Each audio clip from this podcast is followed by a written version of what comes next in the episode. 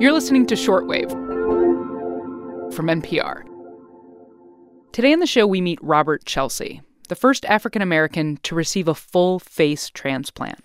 Hi. This is Maddie. How are you? Yes, I'm doing good. Back in 2013, Robert was hit by a drunk driver while stopped on the side of the road with car trouble.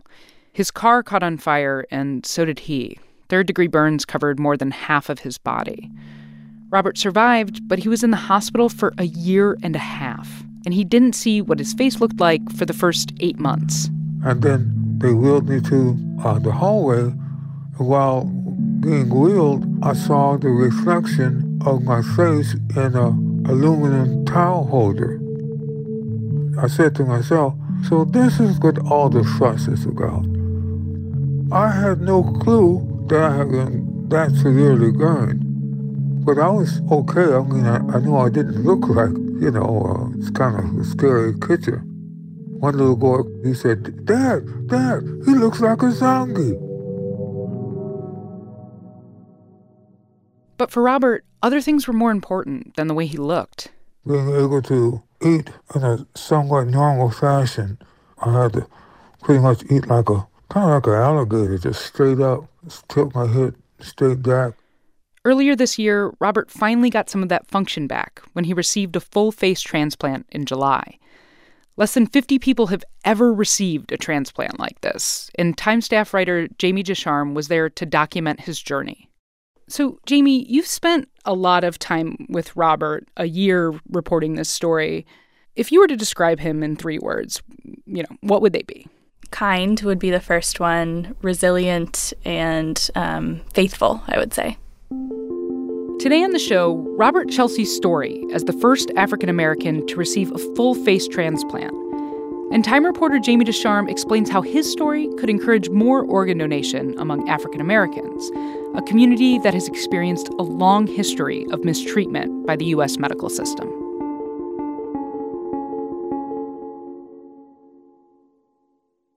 How long was Robert on the transplant waiting list before he got offered the like initial face? Oh, very, very quickly. That offer came, I think, about a month after he got on the list, uh-huh. which is pretty unheard of. And then after that, it was a very long wait for a second one. And my understanding is that he turned down the first face that he was offered. Why was that? So the way it works is they try to find a donor who is as close in complexion match as possible just mm-hmm. because it makes, you know, the surgery easier, the cosmetic result is better, and it also helps ease the recovery mentally, I think, just mm-hmm. because your identity changes as little as possible. Um, and this donor that they found was much, much lighter in complexion than Robert. Um, they use a 1 to 18 scale to kind of talk about the, the color of the donors that they're looking at. Mm-hmm. Robert's about a 15 or a 16, and this donor, I think, was a 1, um, no darker than a 3. And Robert just decided that that was not going to work for him um, and that he wasn't quite ready to take on a change that drastic. You know, one thing that he said that I thought was kind of interesting is that he wasn't really, didn't really feel like he was in a rush. All he wanted was to be able to use his face, um, to eat normally, to close his mouth, to drink through a straw, to kiss his daughter on the cheek so to him, you know, it, it was not the kind of thing that he was thinking about all day, every day. It was sort of when we find the right one, it will happen, but he was not impatient at all. So eventually, Robert did get a face that matched his complexion enough that he accepted it. Tell me a little bit about the actual surgery. So, the surgery was insane. It takes about 16 hours, including all of the phases. It was led by an amazing surgeon at Brigham and Women's Hospital. His name is Dr. Bohdan Pomahac. This was his ninth face transplant, which is incredible to me. Um, he started out by flying to the site where the donor had died, um, and he and his recovery team started by um, detaching his face and tissues so that they could be reattached to Robert's.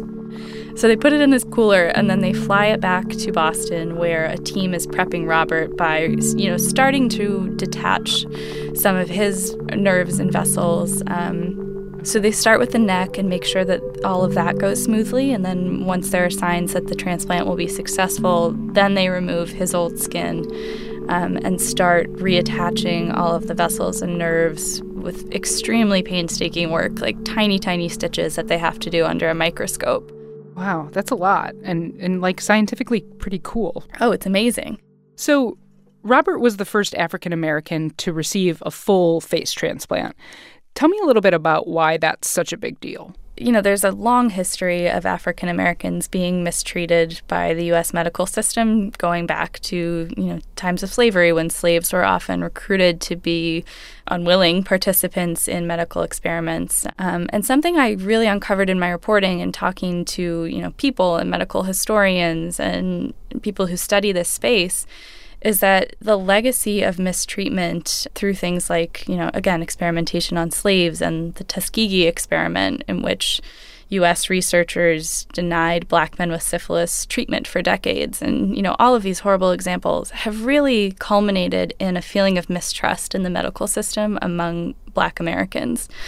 So they're much more hesitant to do things like organ donation because they don't inherently trust that a doctor is going to do what they say they're going to do with the organ. The study that you were talking about is kind of infamous, the Tuskegee syphilis experiment. There were apologies, and people came out and talked about how unethical it was and how it never should have gone forward in the way that it did. But men died, and, and men passed this on to their partners and to their children. And it's it's very hard to make that go away. I don't think that you can. Yeah, you're right. Um, and that study lasted decades. It it was a very long study, and it's it's frankly incredible to me that something like this was going on during Robert Chelsea's lifetime.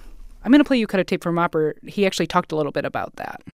There's uh, very little donorship uh, out of our community as a result of the history that's particularly in the African American culture, and and the skepticism is is very real.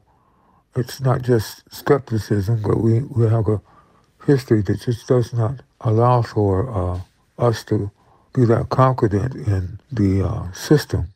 And that legacy has unfortunately followed the African American community for centuries and decades since then. Yeah, I mean, let's talk a little bit about that because I think in your piece it said that only 17% of black patients awaiting an organ transplant got one in 2015, compared with about 30% of white patients, right? So there's a definite disparity there. Correct. So there's a few different factors that contribute to that. One being that rates of disease are just much higher among black Americans. And part of it, which I found fascinating, is that black Americans are far less likely to ask their family members and loved ones to donate for them. So having a really visible example like Robert Chelsea could make an enormous impact just on encouraging people to to register as organ donors, to see it as a good thing and to sort of literally see the face of what this can do. One eye can save eight people's eyes. One eye. A bone marrow transplant can eliminate a person's uh, sickle cell disease. And I get a chance to not only learn of this, but advocate now. We're talking humanity. And I would not have ever had this kind of emphasis or interest uh, to this degree if I had not gone through this experience.